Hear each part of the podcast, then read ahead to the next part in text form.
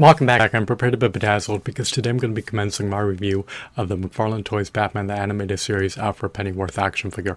Is this action figure paragon of resounding perfection, or should be relegated to the dumpster, or is it characterized by unalloyed insipid mediocrity? In the form of a quantitative score, I have to raise this action figure be an 8 out of 10. Would I deem this action figure to be a robust, meritorious, extraordinary, stellar, stupendous action figure, or would I deem this action figure to be banal, lackluster, subpar, and egregiously abysmal.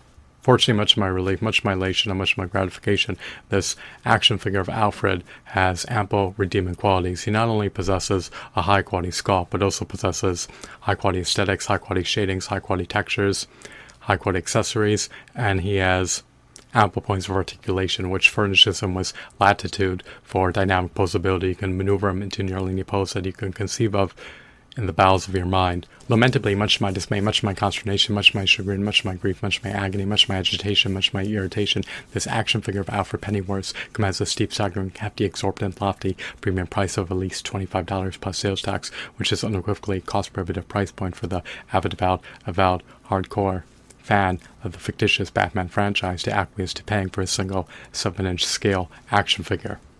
At a steep price point of at least $25 plus sales tax, which is at least 312.5% of the retail price of an 8 October's Revolutions action figure, this Alfred Pennyworth action figure should not only come bundled with at least three particularly detailed Build-A-Figure pieces for a behemoth of a 16-inch Build-A-Figure, but should also come bundled with at least two other additional action figures and tandem with at least three comic books.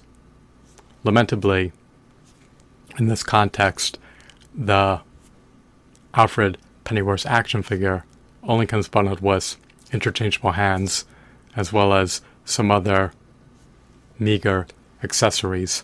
The default packaging of the McFarlane Toys Batman Animated Series Alfred Pennyworth action figure is devoid of Build-A-Figure pieces, comic books, and additional figures.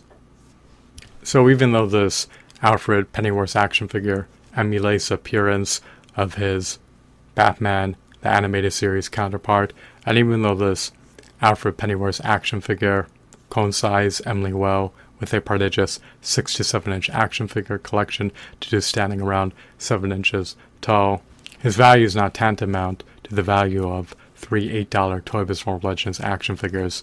The price of those action figures is going to be at least 212.5% greater than the retail price of an 8 Toy Biz World Legends action figure, then it should be able to furnish at least 212.5% more value to the customer than the value that was furnished to the customer by an $8 Toy from Legends action figure.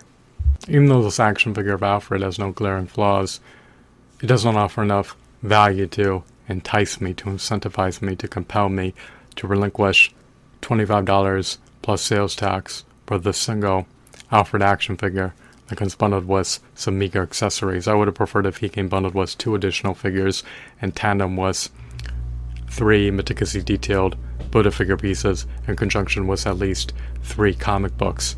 He also could have came bundled with episodes of Batman the Animated Series, as well as came bundled with Batman movies. 8 out of 10 is my final verdict for review score.